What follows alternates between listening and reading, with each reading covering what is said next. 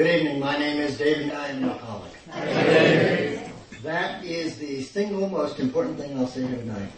That beyond a shadow of a doubt in my head, but much, much more so beyond a shadow of a doubt in my heart, today I know that I'm an alcoholic. Could you please join me uh, in getting started here with the Serenity Prayer? God, grant me the serenity to accept the things I cannot change, the courage to change the things I can, and the wisdom to know the difference. Amen. Okay, as I mentioned, uh, uh, my name is David. I'm an alcoholic, and that is truly the most important thing that I'll say here tonight. Um, for a long, long time, I argued about that, I debated about that, I philosophized about that, I theologized about that, I had hands laid on me, I was sprinkled, I was doused, I was dunked. I was locked up in rooms without doorknobs on my side. All kinds of crazy things would happen today as a direct result of my inability to accept the fact that I was an alcoholic. So for me, the most powerful thing that I will say tonight is that beyond a shadow of a doubt in my heart today, I know that I'm an alcoholic. Uh, I also have a tendency to be a nervous alcoholic. Uh, that has never ever ever changed for me. Uh, when I'm called and I'm asked to be here, I jot it down. I first of all I say yes simply because I have the kind of home group that would break both of my legs if I said no. and it's not any great virtue on me. Uh, and, and so I, I say yes, I mark it on my day timer, I stick it on my calendar, and I have one of those uh, support group, home group sponsor crews that knows in my business. They keep track of where I have to be, when I have to be there, and what I have to do when I get there. And then they show up with me to make sure I get there and don't check out before I'm done doing what I'm supposed to be doing. So it's not a lot of virtue, it's just the way that I was sponsored in Alcoholics Anonymous. Uh, but I get nervous, I get anxious, I get scared. Usually selfish, self-centered kind of fears. Like one of these nights I'm going to stand up here, open my mouth, my dentures are going to You're going to see how terribly flawed I really am. And, and like, you may not like me. And my God, what would I do if you didn't like me, you know? And this is the last house on the block for me. So, uh, you know, it's important that you like me. At any rate, I get here, and I get here very nervous, I get here anxious, and, and, and tonight was no different. As we were driving down here, the butterflies turned into black birds in my stomach, and, and, and as we got closer and closer to my heaven to come up here, uh, I began to feel my heart pounding in my chest and, and I can feel my pulse throbbing in my shoes and my hands are cold and clammy and sweaty and there's sweat running down under my arms and I use deodorant twice before I left the house today. Signs and symptoms that I today refer to as stark raving terror. That's how I get here. That has never ever changed. But I'll tell you what, you people have taught me that it is very healthy signs and symptoms for David managing. Because you see, there was a day and a time and a place in Westmoreland County, Pennsylvania, May 26, 1981, when I was incapable of feeling anything. My wife and my mother-in-law helped me into the emergency room of the Westmoreland County Hospital. They wheeled me in. I was swollen up all over the place. The nurse kept arguing with me and I kept arguing with her. She kept saying, David's having a heart attack. And I kept saying, lady, you don't know what you're talking about. This is alcoholism. I knew all about it. I had been detoxed before. And I knew all about what was wrong. I drank too dang much. And she said, David, you're having a heart attack. By noon of that day, I was in the intensive care cardiac ward. My heart was three times its normal size. My liver was twice its normal size. The digestive system had shut down completely. It looked like a little rubber band down the center of the x-rays. I would go into, a brain fever would set in. I would go in and out of a coma for the next 14 days. They would pronounce me dead twice. All as a direct result of my use and abuse of drugs. And so you see, it's very healthy that I can be here tonight. It's very healthy that I can tell you that I'm sucking air tonight. It's very healthy that I can tell you that I get scared and anxious and nervous when I have to do these kind of things because I'm alive today by the grace of God and the fellowship of Alcoholics Anonymous and the 12 steps and the traditions. I have a place to go and I can be alive today. Um, I'm asked to give you in a general way what I was like, what happened, and what I'm like today.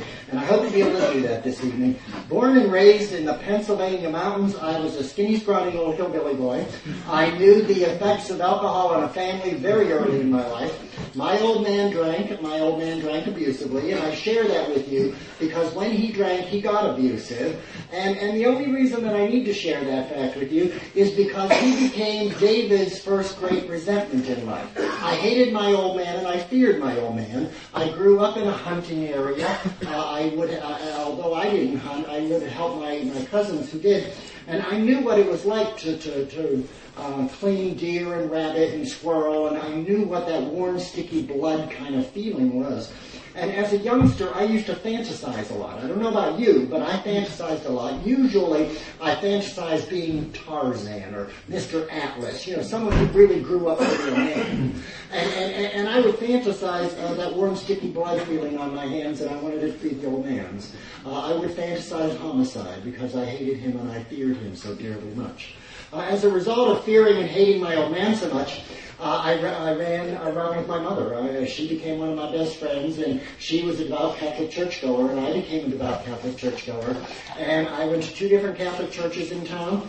Uh, I was an altar boy in uh, one of them. I, uh, I, worked very, very hard at trying to be a good little boy. Uh, I ran to the church to hide. I didn't necessarily run there uh, to a God of my understanding as I was young. I ran there because it was a safe place for me to run to. Uh, I ran there because uh, when I got there, I could be okay. You see, they would dress me up in those little altar boy robes, and the little bubbas would come into church and they would pat me on the top of the head and then say, "Oh, isn't he cute? Isn't he sweet? Isn't he holy looking?" And I would suck that shit up. yeah, I'm cute. I'm sweet. I'm holy looking. I mean, they were the only strokes I got. You see, as I grew up, I made promises. I promised my mama I'd never drink like the old man I'd never smoked like he smoked, and I would never make her cry like he made her cry. But the other thing that I did growing up is I always compared my insides to your outsides. And nobody ever bothered to tell me that when you walk out the front door, you dress up your outsides. And, and I would look at you, and you were the glamorous people in the world. You were the, the football players and the basketball players and the baseball. This is not the body you play football with. It really isn't. you know, I would get mistaken for being the football. You were the, the valedictorians of the class, and I flunked third grade. It's like, how do you flunk third grade, you know? I, I was the flunky. I was the stupid one. I was dumb. I was skinny. I was scrawny. I was little. I was inadequate. And I was inferior. And people let me know. They stepped up to let me know those things. And so I would walk around feeling all that. And I was terrified most of the time. And then I would look at you, and you seemed to feel life and you seem to be a part of life. And I looked at life like I was observing it, like I was never a part of it. And I just never fit. And so when I ran to church, I ran there to be okay. I ran there to be safe. I didn't have any skills at living life on life's terms. And as I grew up, uh, with the help from the priest of the church, I began to believe that maybe, just maybe, these feelings of being very separate and very different than everybody wasn't necessarily different bad. And that maybe these feelings were different good or better than even, and that maybe, just maybe, God had some very, very special plan in store for David. And maybe what I really ought to do is, when I graduate from high school, I ought to like give away all my worldly possessions. I was a very stupid, naive little hillbilly boy. I pack myself into two A&P shopping bags, and if you can remember A&P, you got a real good idea how old I am. And, and go off to a monastery to become a Catholic priest. So upon graduation, that's exactly what I did. I gave away all my worldly possessions. I packed myself into two A&P shopping bags and off to a monastery in Newton, New Jersey I went. I get to this lovely monastery. I looked around the room. There were nine other young men studying for the priesthood in this place, and this priest. Now, I'm going to share with you what I saw that night. I'm not going to share with you the truth because I don't know if I really know that. What I saw that night was I saw nine other young men who were six foot six inches tall. They were football players, basketball players, and baseball players. They were valedictorians of their class. You could tell just by looking at them. They were smart. They, but what was worse was they were wholesome and holy looking kind of guys. They were the kind of guys you looked at and you just knew they had never said the word shit. Butter would not melt in their mouths. They were so wholesome looking. And then there's me, the one who fantasizes homicide with the old man. It's like, I do not fit here. I really do not fit. And, and along came the priest and he said, gentlemen, if chip in for pizza, I'll bring the beer and we'll have a celebration to celebrate everybody's return to school. And I dug deep in my pocket and I chipped in for pizza and I came to their little party and that priest walked in with two six packs, Carling Black Label tins. Now, some of you have tried Carling Black Label out of the can. At any rate, I had kept those promises that I had made to my mama all those years. I knew the pain that this stuff caused in our home. It didn't slow me down one bit. Everybody reached out and grabbed a piece of pizza, and so did I, and then they grabbed a can of beer, and so did I. I popped the top of that can of beer, and I began to guzzle my first beer. I had no idea what I was in for. I, oh, it was, oh, nasty, yeasty tasting crap. I mean, it burned in my mouth, and then it burned in my throat, and then I kept getting this tear in my eye that I had to keep blinking away so these macho dudes didn't see me cry. And then I got this bubble right here, and this gas bubble kept going from here to here. I figured I'm going to puke all over these guys at any given point in time. And, and so I drink a little more and shove it down in there somewhere. I, mean, I hated it. I hated absolutely everything that was going on. And then somewhere, somewhere in around the first half of that first beer, I had what I refer to as my first religious experience. now, my first religious experience went like this. I got this warm glow right in the pit of my stomach. And it began to grow. It began to get bigger and bigger and bigger. And I began to roll my shoulders. I began to feel myself growing up to be six foot six inches tall. I became a football player, a basketball player, and a baseball player. I became a blue-eyed blonde. I became the valedictorian of my class that night. I looked around the room at all those other guys, and I figured, hmm, I could walk better, talk better, sing better, and dance better. Uh, and I proceeded to do all of them that night in the monastery in my underwear. I had my first cigarette, a Camel non-filter, and I inhaled from the beginning. Uh, they tried sticking me to bed in the room and spinning they'd say, put one foot on the floor. I put both feet on the floor. I loved what was happening to me. I fell madly and passionately in love with drug alcohol from the get-go. Uh, I would sneak out of bed. I would run touchdowns down the hall. I yodeled at the top of my voice hallway. Three o'clock in the morning. They frown upon that shit in the monastery. I had arrived. For the very first time in my life, I felt like a human being. For the, I had found my solution. Please hear that. I found my solution to life. Life was my problem. That night, I found a solution. I mean, like all of the promises came true in one night. I intuitively knew how to handle everything. I mean, it was wonderful. I had arrived in the human race. And, and, and, it was a guarded thing for me. It truly was. That night, I, I, I made an, a fool out of myself and I did do all those crazy things. I danced through the monastery halls in my underwear and, and all that stuff. And eventually they caught me, they stuck me in bed that I stuck and, uh, and passed out, went to sleep, I don't know.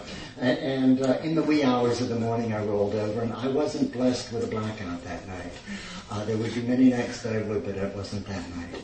And as I rolled over and I looked up at that tile ceiling, I remembered all those embarrassing, shameful things that I had done. And then I remember those wholesome and holy looking guys. and the feelings of shame and guilt and remorse were overwhelming. And I thought, oh God, what am I going to do? I don't, I didn't have any skills at living life on life's terms, and, and, and, there's no more alcohol to make these feelings go away, and, and I just didn't know what to do, and I panicked. I crawled out of my bed, my little bed, and I went across the hall to the lavatory. I dug through my shaving equipment, I found a single-edged razor, and I proceeded to commit suicide. Two of those young men came in and found me with a razor to my wrist. They took the razor away from me. They took me back into that little monastery bedroom. They tied me down to my little metal cot. The next morning they came in and they untied me. And they said things to me that people would say to me for a long, long time. They said, David, you don't drink like normal people. David, you ought not drink alcohol. David, you have a drinking problem. And I said to them just as clearly as I'm saying to you tonight, but you don't understand. but you don't understand. I never drank before. All I have to do is learn to get it right. All I have to do is learn how to, to, to control it. All I have to do is, I, I had found my solution and I knew it. I wasn't about to let that solution go. By the end of that school year, I had acquired a taste for alcohol, preferably yours. Uh, I wasn't, I wasn't thinking about what you were serving, how you were serving it, uh, you know, out of the bottle, out of the bottle, out of the brown paper bag, beer, wine, whiskey. I really didn't care. Um, as long as it was yours, you were serving, I was drinking, it was getting me there, I was cool. Um, at the end of that first uh, school year, they informed me that the bishop was going to send me to this very straight-laced conservative place in Pittsburgh. I knew that was going to be a problem. You see, I had already acquired a, a need for alcohol on a regular basis. And, and I knew that very, very straight-laced place was going to dress me up in those long black robes with that little piece of plastic that used to slip my Adam's apple off. and, and it had these great big deep sleeves and these great big deep pockets that were like for your prayer books and your hymnals and your, your uh, rosary beads and my pints and my quarts and my anything else that I decided to smuggle into the monastery. And that's exactly what I began to do. I took up carpentry. They did not offer it on the curriculum.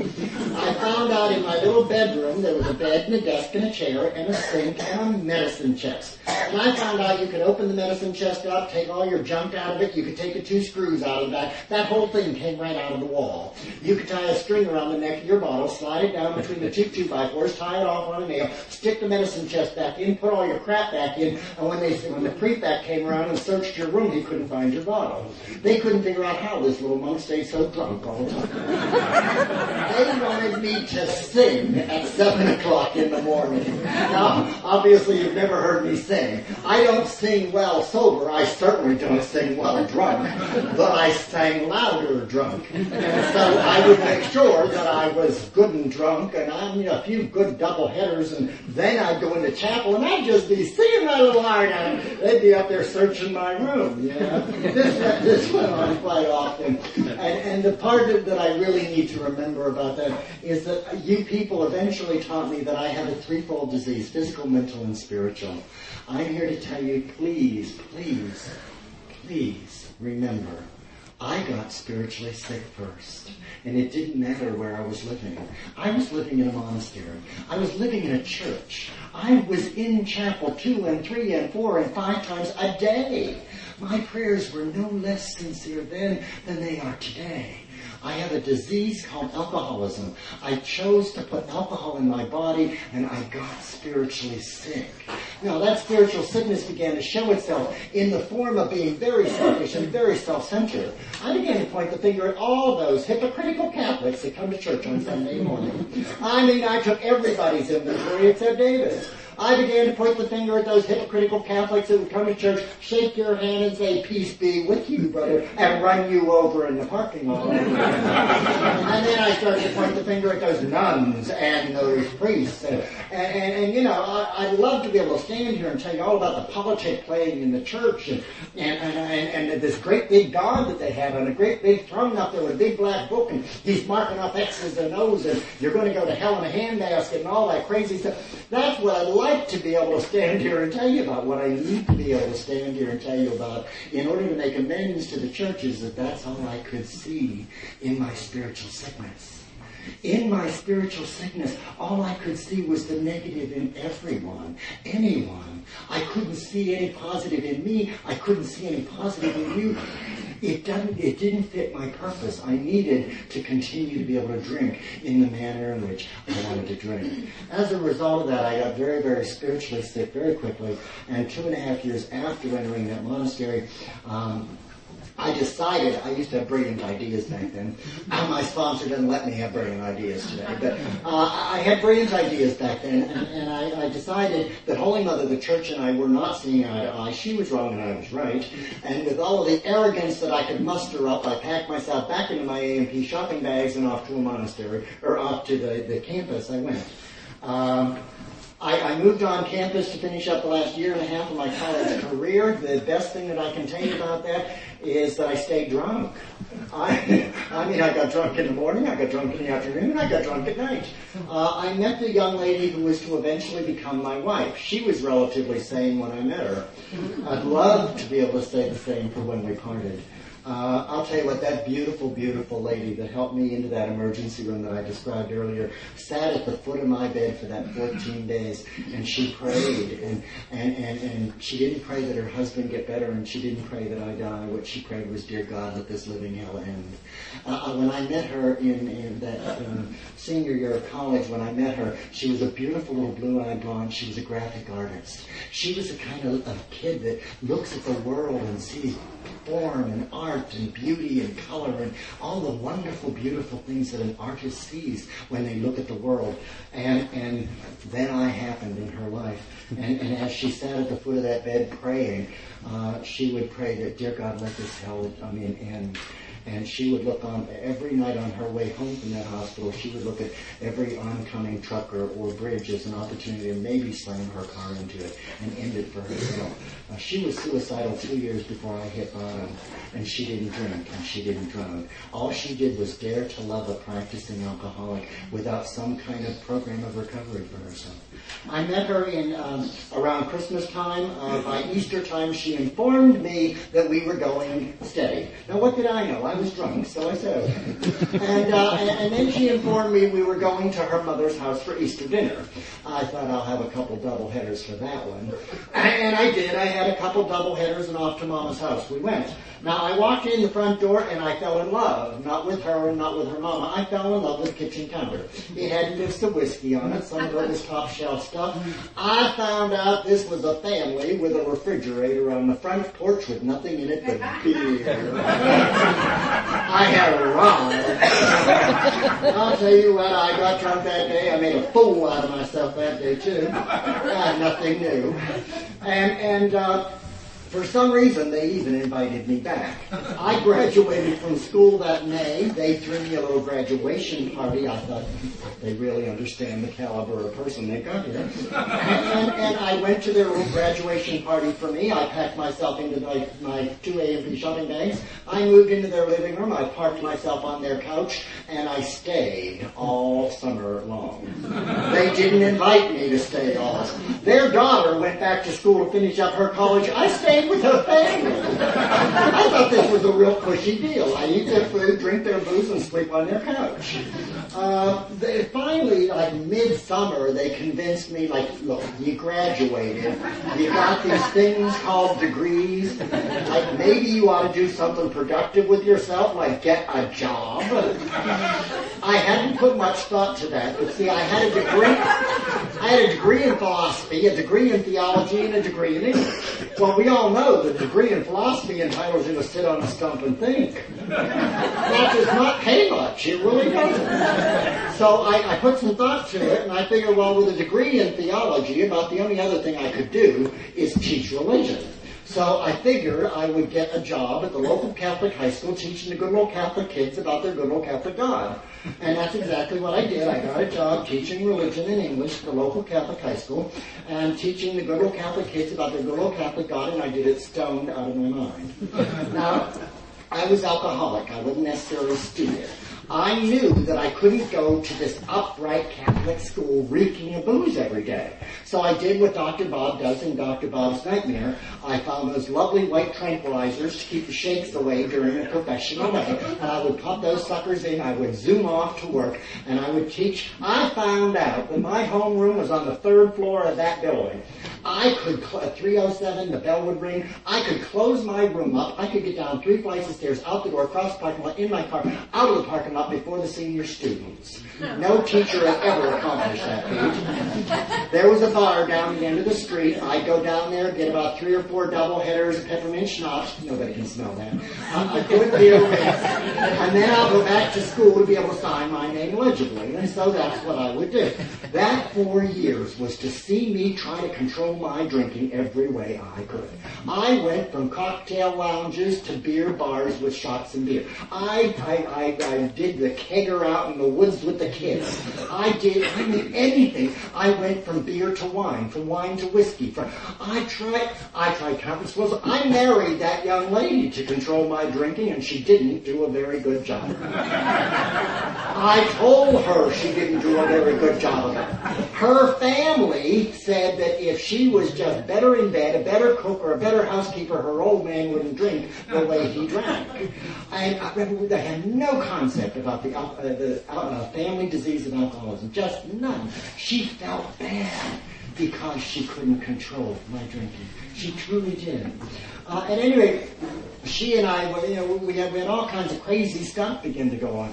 I, I, I, learned some extremely powerful coping skills at that time. I didn't know they were coping skills, but I, I don't know about you, but I used to wake up in weird places with weird people doing weird things. and, and, and all of it was inappropriate, but, um, I mean, just, and you learn to survive those kind of things, you know? They're degrading and, and embarrassing and shameful and, and, and you just learn to survive. And one of my survival techniques was anytime I began to come to, I would lay there very still with my eyes very tightly shut, very still thinking, I wonder where I'm at this time.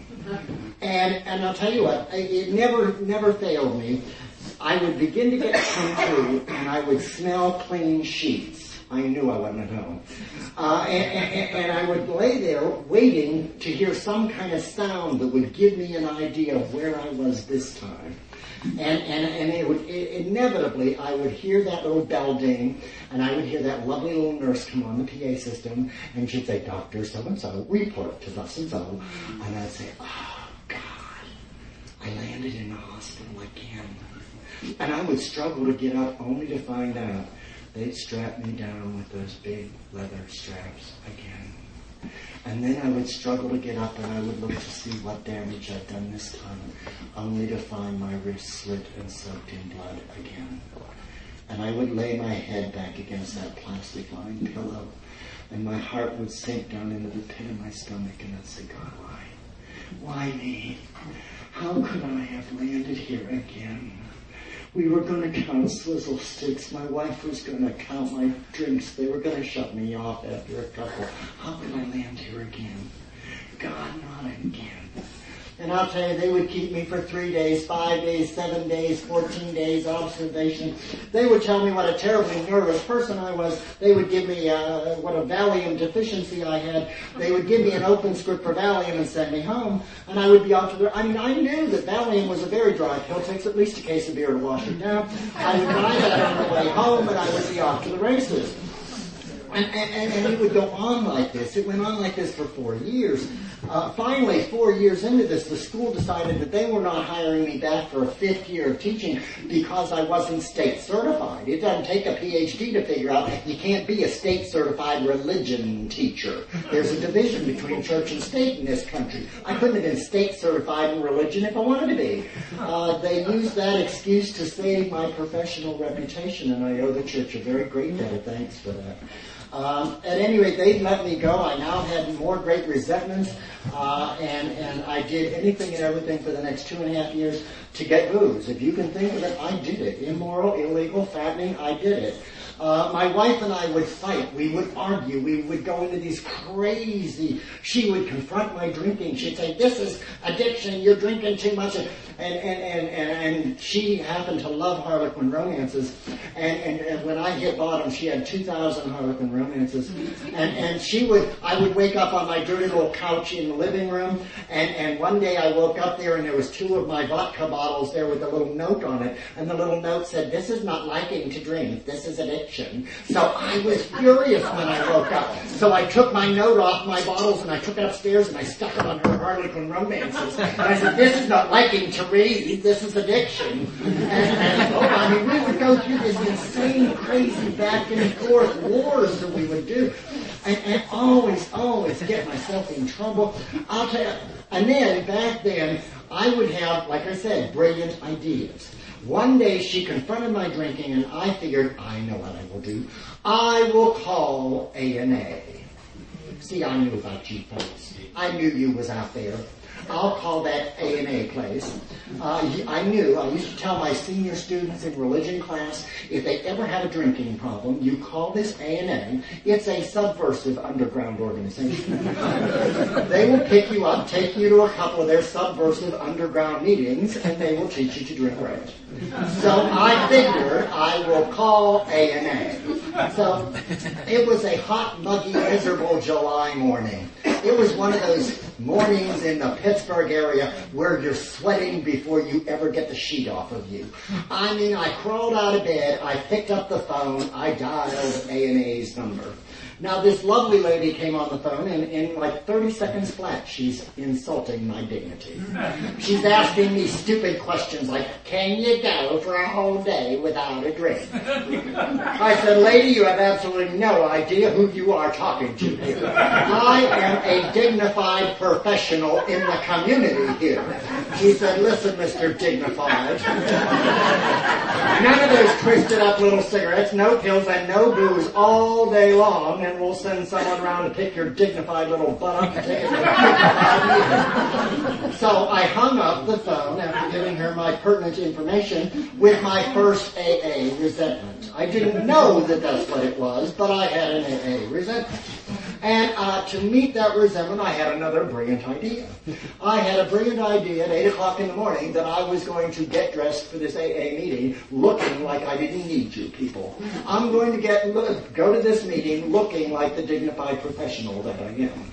Now, uh, I decided I would go into the bathroom and shave. That was a novel feat back then.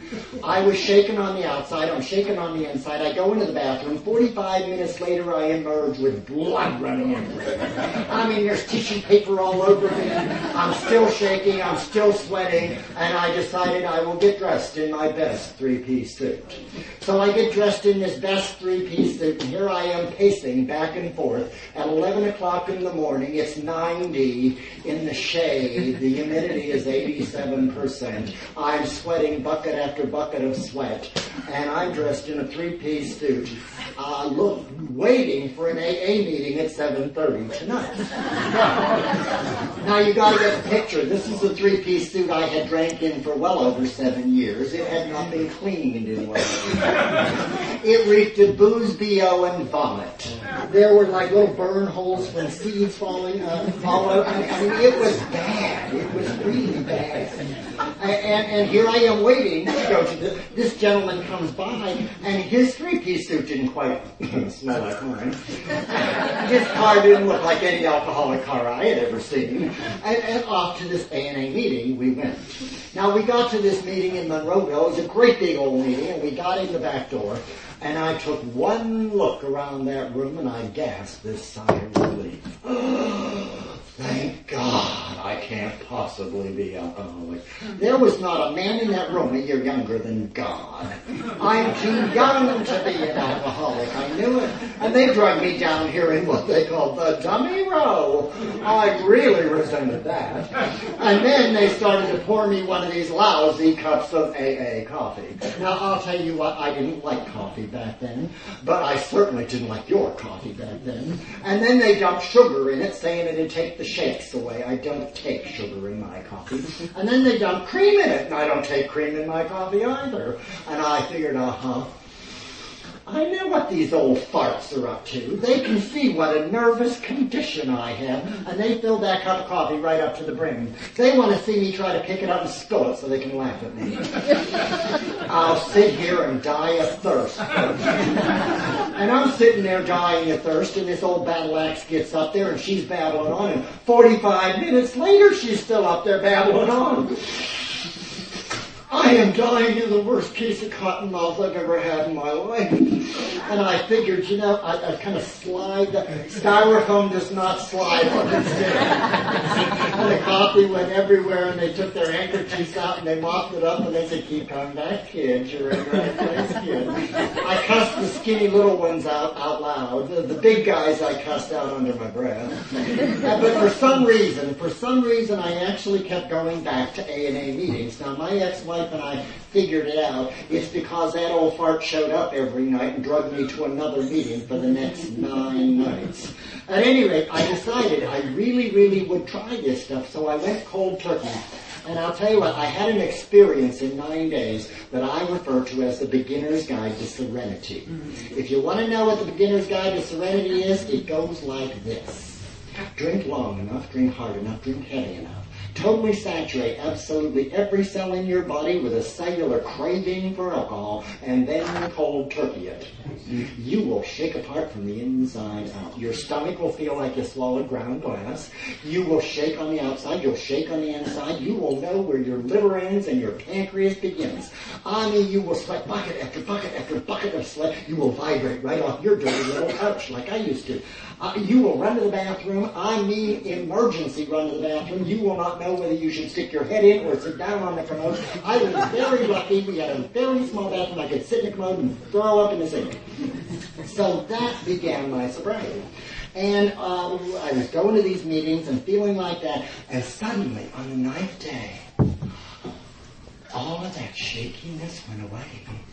The shakes went away, the sweats went away. I felt human again, and I thought, aha!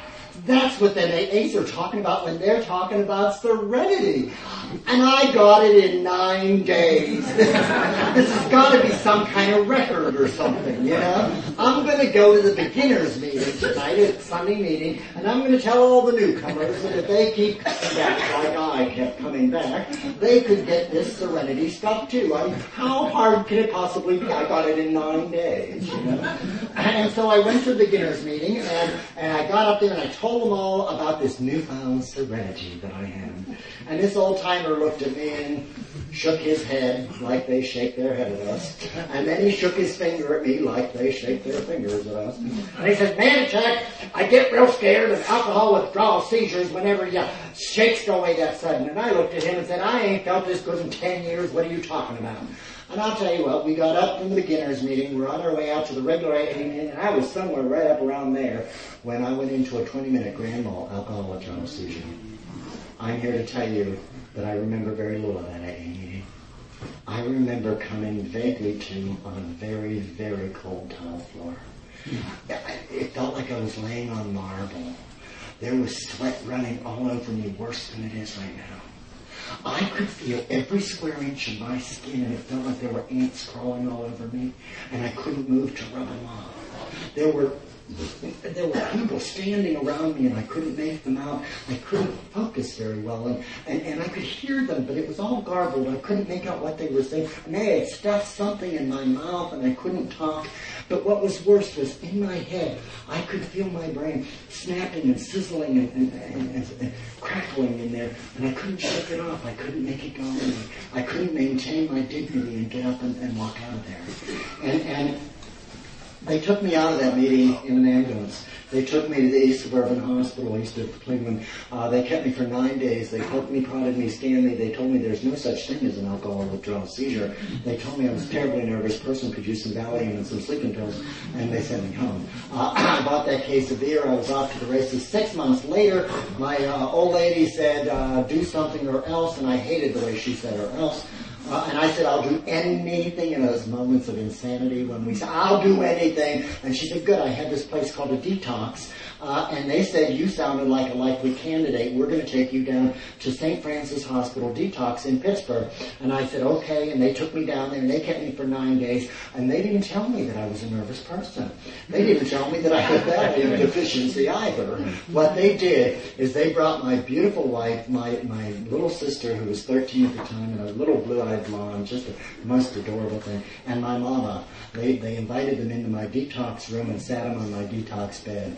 And and they sat me in a little plastic chair and Dr. Toysky walked in and he put his bony little finger right in the center of my chest and he said, David, I want you to look into the eyes of these women who love you while I tell you what I need to tell you. And he proceeded to tell me that I have what is known as an alcoholic cardiomyopathy, an alcoholic heart. That should I choose to put a mood mind altering chemical in my body, again, I would be dead within six months. I heard, I felt my heart sink down into the pit of my stomach. And I heard my voice in my ears say those things that I had said for years. Things like, I'm sorry. And I watched those three women cry. I never meant to hurt you. And they cried harder. I'll never drink again. And they cried. I promise. And they cried harder. They had heard these things. They had heard these things over and over and over and over again. They meant nothing. They meant nothing coming out of me. I left that hospital that night. It was November 17th of 1980. That night I was drunk. The next night I was drunk. The night after that I was drunk. By the end of December, I was worse than I ever was. By the end of January, my wife had begun to abandon our apartment. By the end of February, I had begun to swell up. By the end of March, I had acquired a collection of garbage bags through the living room, through the kitchen, into the bathroom, filled up the tub. By the end of March, I was swelling so badly I would con and manipulate people to bring 16-ounce Stoney's returnables and stick them in the fridge for me. My wife had begun to uh, stop by once a day to see if I was dead yet. Uh, at one time she had two cats. The cats had kittens. The kittens had kittens. We had 17 cats in a four-room apartment and no clean litter boxes. What I would do is I would con and manipulate people to bring me my stony, stick it in the refrigerator, and as soon as they were out the door, I would roll off my filthy couch. I would use my arms because I was so swollen I couldn't walk on the bottoms of my feet anymore. I would drag myself on my stomach through that cat shit to the refrigerator. I would palm a bottle of that Stoney's between my two paws because because I couldn't use a bottle opener anymore. I would lean against that refrigerator because it felt so good against my back. It was so cold. And I would shove that bottle up under the bottom drawer handle and break the top of it off. And I would lean, there and I would lift that broken bottle to my mouth and I would begin to suck down some of that beer. And I didn't care that the bottle was broken. I didn't care if there was glass in it. I didn't care that my lips were bleeding and there was blood running and there was beer running. And it didn't matter. I needed a fix. I needed to, I needed to make this sick feeling go away. I had to get enough in my stomach to just be able to crawl back to my filthy couch. And when I would get back to that couch, I would look into the bottom of that bottle and I would curse God and myself and my church and my education and my family and anything that was ever sacred in David's life because I didn't want to drink. I needed to drink. It was no longer a matter of, David, would you care for a beer? It was a matter of, get the hell out of my way. I need a fix. I stayed in what I heard a gentleman at Punderson one time call the loneliness of loneliness. At one time in religion class, I had learned that hell was the total absence of the presence of God in your life. And if that's true, I don't know if that's true, but if it is, I truly knew hell because I knew the absence of the presence of God. He couldn't get through my arrogance, my ego, and my pride. I wouldn't let him in. I blocked even the grace of God. I stayed that way until May 26th. Uh, at that point, uh, the day that I described earlier, uh, when my wife came home to see if I was dead yet, uh, and she looked at me and she asked me would I please go to the hospital, and she and her mother took me to the uh, Westmoreland County Hospital. That was when I argued with the intake nurse, and she said I was having a heart attack, and and, and uh, my blood alcohol level was 0.47. Uh, I went into a in and out of a coma for the next 14 days. They pronounced me dead twice. uh, when they pronounced me dead, I did, uh, the first time I experienced being up in the corner of the room watching them work on me, the second time I did experience a warm and wonderful white light. I do not believe that's a miracle in David Manichak's life. I do believe that was God teaching me to learn to live life on life's terms, and I'll talk about that in a minute. Uh, I came out of the coma after 14 days, and for the next four or five days, they found out I could walk a little bit, I could talk a little bit, I could feed myself, and I could go pee all by myself. Tremendous feats for an adult male of 29 years of age. Uh, they asked me if I was willing to go to treatment. I said yes. I have no idea why. Gateway had come up with uh, treatment for me in the Gateway Rehabilitation Center and they were ready to put me up for 28 days. They sent me to treatment, and I'll tell you what, I remember very little of treatment. I remember them getting me there, and I was very, very sick, and, and they gave me this thing called the Big Book of Alcoholics Anonymous, and then they told me it was a text and you needed to study it, and the English teacher popped right out of me, and, and I began to diagram sentences in the book. I told them how ill written the book was, how ill edited the book was, uh, how if they gave me half a chance with all my degrees, I could really rewrite this book for you folks, and, and so it would really work. And they promptly took my big book away from me. They told, they told me I was going to have to go to AA meetings and I was going to have to be loved back to life by these book, big books that were sitting in the rooms of Alcoholics Anonymous. And I said, but I have degrees. And they said, so does a rectal thermometer. You know and, and then they said, David, we're going to send you to a halfway house. Well, I had no clue as to what a halfway house was.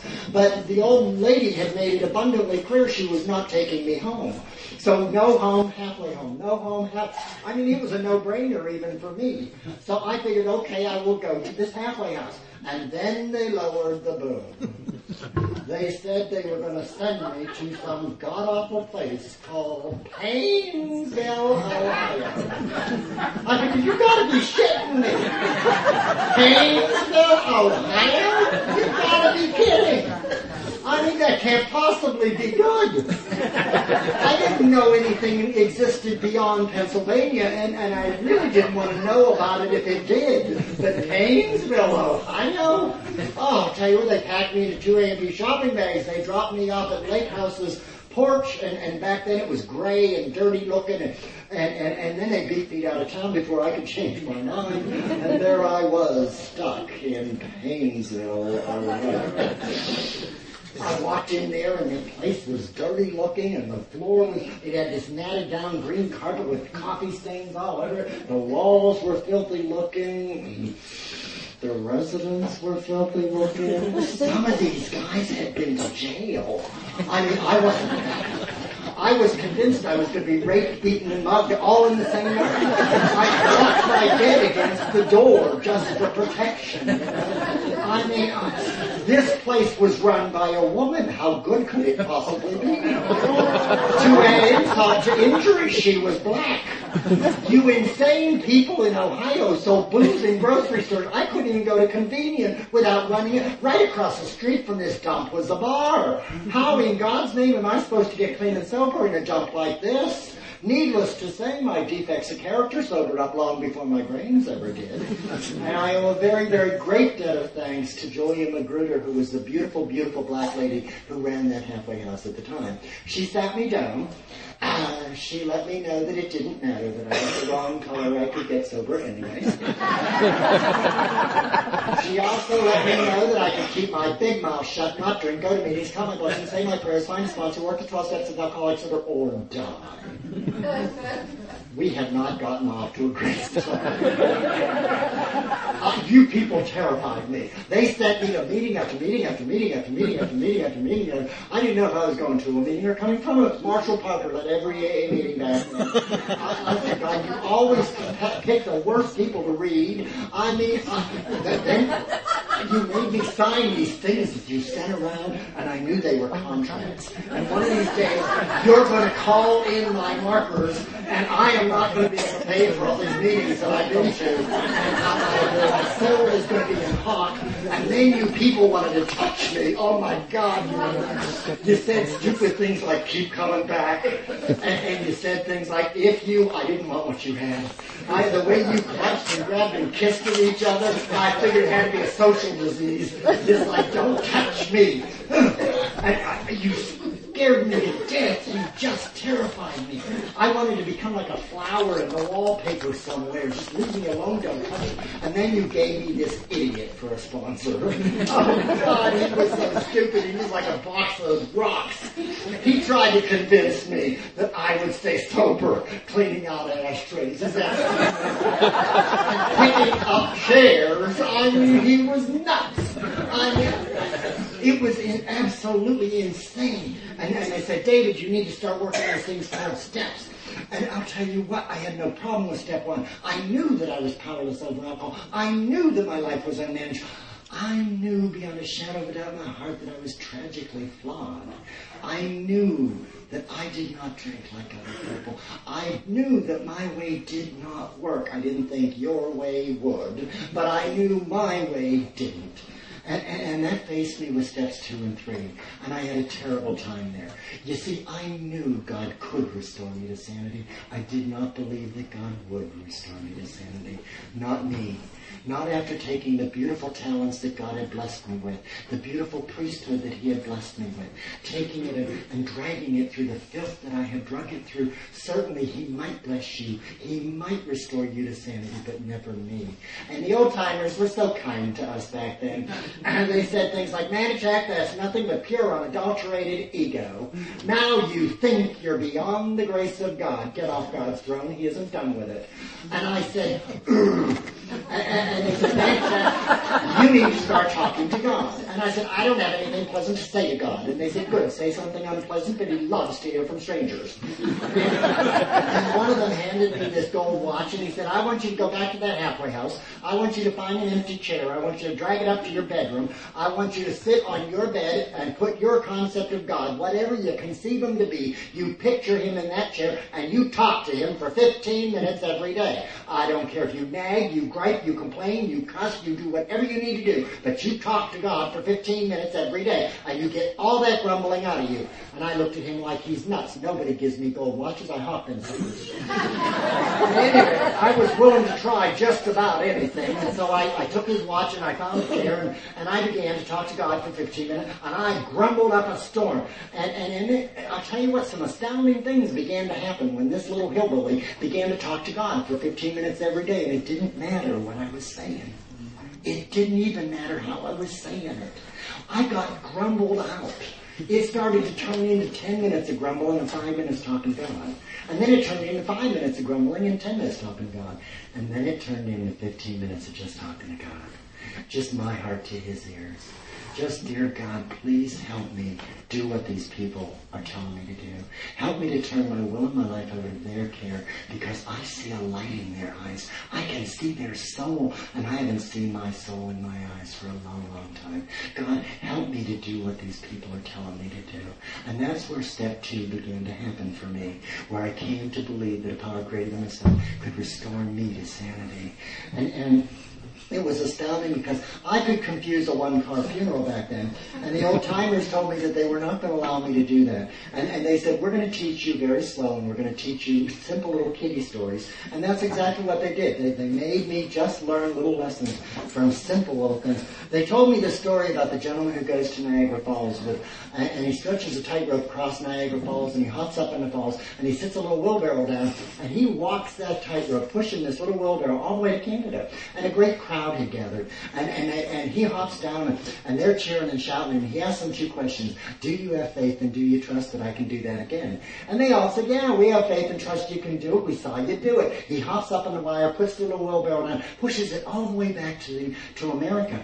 And, and that crowd had gathered and they're all cheering and shouting. And, and he hops down and he asks them the same two questions. Do you have faith and do you trust that I can do that again? And they said, we saw you do it twice. Of course we have faith and trust that you can do it again. And he hopped up on the wire and he sat the little wheelbarrow down and he turned to the crowd and said, if you have faith and if you trust that I can do it again, get in the wheelbarrow. and the old timer said, David, step three is that simple.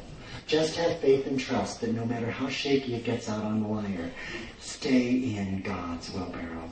Whatever happens out on that wire, no matter how scared you get out on there, if the greatest things in the world happen to you, if you win the lottery today, it's God that's going to get you to your pillow tonight clean and sober. Just stay in God's. Just suit up, show up, and stay in God's wheelbarrow. If, if the worst tragedy happens, just stay in God's wheelbarrow, and He will get you to whatever you through, whatever you need to do, whatever end you need to get to, He will get you there. And, and that's step And that's how they begin. And I'll tell you what, uh, those of you who know me know that three years into my sobriety, um, I got a phone call one Sunday that my house was on fire. That that a gentleman that I had sponsored uh, got drunk. He broke into my home. He lit my house on fire and split. Uh, I couldn't, I, I, I, come charging across Painesville. I saw four foot flames leaping out of the roof of my home. I couldn't even get in to get the dog out. I learned a whole new concept of powerlessness. And, and I'll tell you what, you people showed up. You people held me and you hugged me and you said it'd be okay. And, and, and, and I, you told me I wasn't allowed to kill him. Uh, I mean, it, was astounding the love that I got that day. You took me home with you. You said, here's a telephone. Call your family in Pennsylvania. Tell them of this terrible tragedy that has befallen you. And here's a towel and a washcloth. Here's the bathroom. Go in there. Wash the tears of self-pity out of your eyes. We're going to make you, we're going to take you to Mentor Sunday tonight. We're going to make you read the steps. I looked at you and said, my house just burned down. You want me to go to a dang AA meeting? Are you insane or something? And you drugged me to Mentor Sunday and you made me read the steps and I cried all the way through and I was basket case and you held me and you hugged me and you said it would be okay. And, and you said things like, I've got a dresser and I've got some china for you. And, and you know, my son just grew out of here, so I'll bring you some. I had a better wardrobe three days after the fire. you people dressed me in Jordache jeans, Britannia tops, the outfit that I wear tonight. I wear in honor the old timers of Alcoholics Anonymous because I didn't, I needed to lead Lake County Tuesday and I didn't have a decent outfit to do that. Some old timers took up a collection, sent them some Al-Anons out to the mall to buy this outfit for me from the skin out. That's what AA did for me. When I was naked, you clothed me. When I was homeless, you took me in. And when I was hungry, you fed me. God, I'll tell you what, astounding things happen when I put steps one, two, and three in my life. And I stayed in God's wheelbarrow. Uh, two weeks after that fire, I got a phone call from a nurse in Altoona, Pennsylvania. She said, David, if you'd like to see your brother George alive, you better come now. He's dying of myoblastic leukemia as a result of Agent Orange from Vietnam. I didn't have a car that could make it to PA. Um, I made one phone call from work. Seven of you AAs pulled a B&E at my house. You broke in.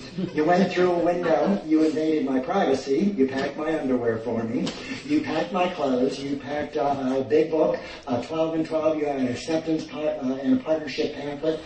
You had an AA sitting in the driveway with his car full of gas and a week's vacation to take me to Pennsylvania and to sit with me while I watched my brother George die of leukemia. Now, my brother George at one time was one of you big guys. He weighed in at like 230, 240 pounds, and when we buried him, he weighed 86 pounds. Mm-hmm. As I looked at him in that bed that week, he, he was just a skeleton with skin stretched over it. and as I stood over top of him, uh, I remembered, I remembered back to that beautiful, wonderful, warm white light that I had experienced when I was in the coma. And I had never ever talked about it because I figured if I told anybody, you would tell me I'm crazy and you'd lock me up in Laurelwood and I'd never get out. And, and I was terrified of that. And, and, and my brother looked up at me and he, he, he, instead of asking for water, which he usually did because he had tubes going everywhere and his mouth would get dry, he looked at me and he said, what are you thinking? And I shared with him that warm and wonderful white light experience that I had. And he looked at me and I watched his soul light up in his eyes. And I watched him say, that was not a dream. And then he said the words that AA had said to me, it will be okay. I believe I had that experience just to help my brother George die peacefully. I believe I had that experience just to help him learn to live life on life's terms. And death is a part of life. It's a part of life that every one of us is going to have to go through. Start raving nakedly alone. And there are going to be those times, like a few years ago, when I had to sit with my sponsor in the intensive care ward and I had to watch the machine get shut off and I had to watch him slip away. And, and there was nothing I could do about it.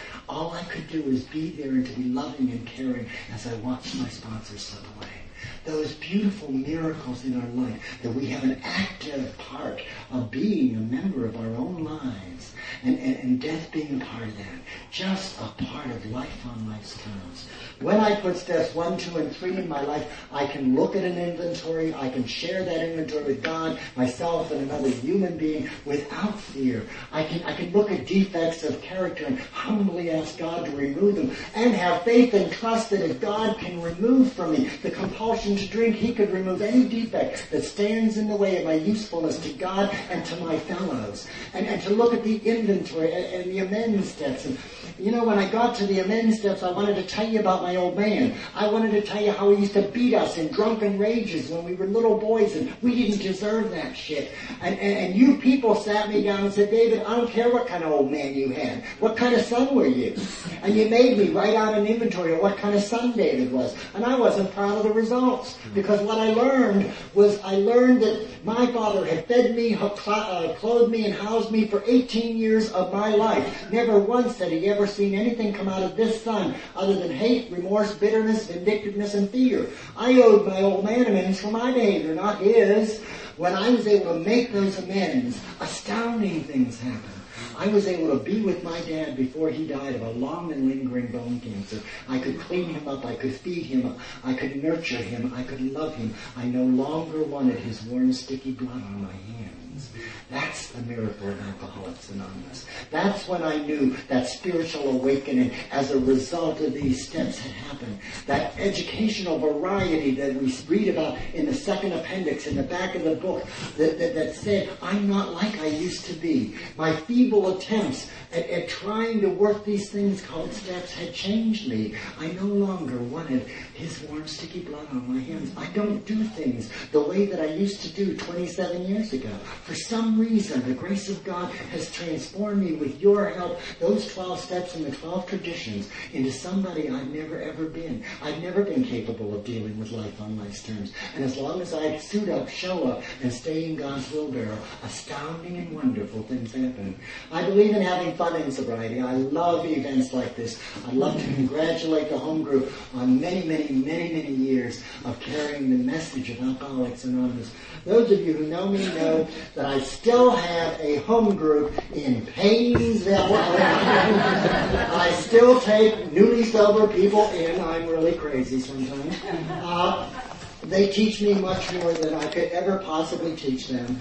Uh, I believe in going to the dances and the pundersons and the conferences and all of those coupons that we pick, the anniversaries, these wonderful gifts that we have. Uh, I, I, believe in, in celebrating this thing called life because we're living it and we're breathing it and it's great. Those of you who know me know that a little over a year ago, January 26th, I went into a massive heart attack in my living room. If you really want to know the power of Alcoholics Anonymous, I go into a massive heart attack in my living room. There are three AAs there. One knows how to dial 911 and clear the way for the paramedics, and the other two were certified at CPR. They began to do exactly what they were taught to do in CPR, and without them, I would have been dead three members of Alcoholics Anonymous breathing life back into me once again, as God did 26, 27 years ago.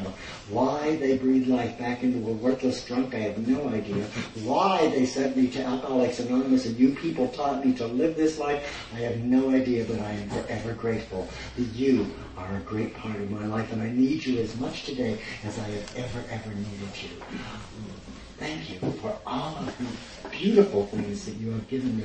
Uh, I also believe in enjoying this, this recovery stuff. Please get in the middle of the bed, enjoy sobriety. If uh, the, one of the old timers out our way used to say, working a 12-step program of Alcoholics Anonymous is kind of like having sex.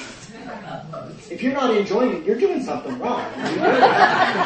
get yourself a sponsor, get yourself a big book, get yourself a home group, do the steps, work out of that book, and believe me, you will come to enjoy your sobriety. He used to also say that being asked to speak at a meeting of Alcoholics Anonymous uh, was kind of like being asked to have sex. It's always an honor to be asked. At my age, you worry a little bit about your performance. and you know when it's over, you're going to feel good. well, for the most part, it's over, and I feel a dang sight better than I did a lot But I would like to thank you. It is great that we can laugh together, that we can cry together, and that we can walk, uh, trudge this road uh, of happy destiny together. Thank you. Do we close with the Lord's Prayer?